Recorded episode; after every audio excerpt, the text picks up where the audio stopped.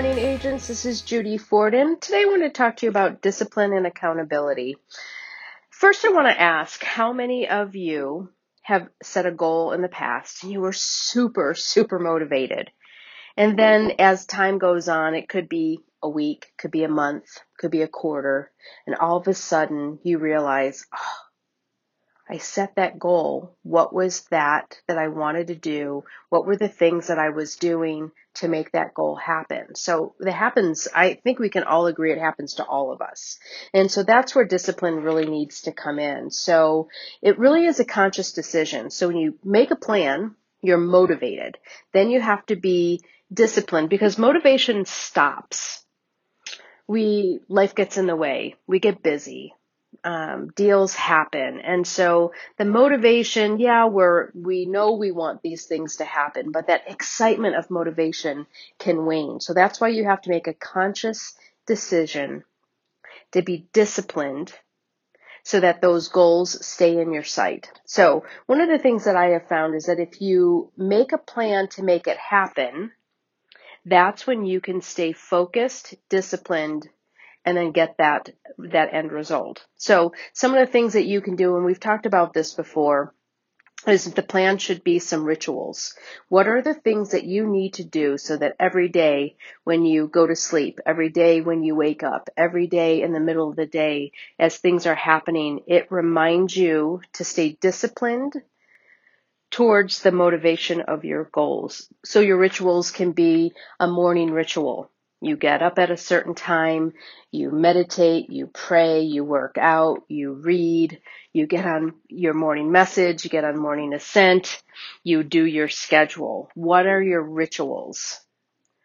If you don't have one, talk to your, your broker manager, talk to your coach, find out what's going to work for you. You might have to play around with it to see what really works for you. And then you should bookend your day. What is a ritual that you're going to do at the end of the day?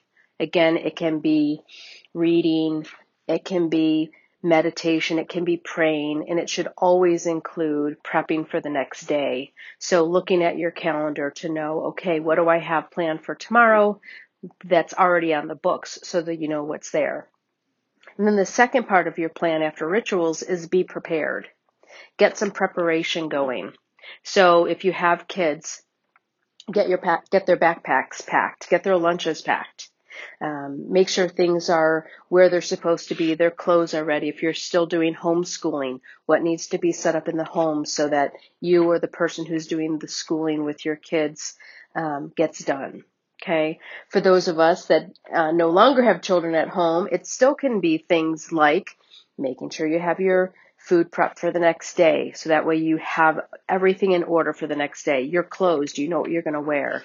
I've said this before on morning messages is that I literally, for my workouts, I, every Saturday, Sunday when I do my laundry, I, out of the dryer, I stack up my workout pants, my shirt, my socks, everything that I need, and I stack them in in that those sections. So I have I have a set of clothes for Monday. The next stack is a set of clothes for Tuesday because I can wiggle out of a workout just because I spend too much time creative avoidance looking for the clothes I'm going to wear. So the more prepared you are, the better you can stick to the ritual which will get you to your goal.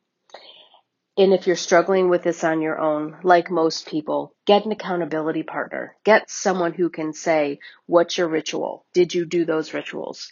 Put some accountability around it, whether it's something that is a positive reinforcement or a negative reinforcement. Just make sure that you have these things in place because our jobs aren't getting easier. You're getting better. And when you put these rituals and preparation in place, it will help you stay disciplined, accountable, and reach your goal. Go make it your best day ever.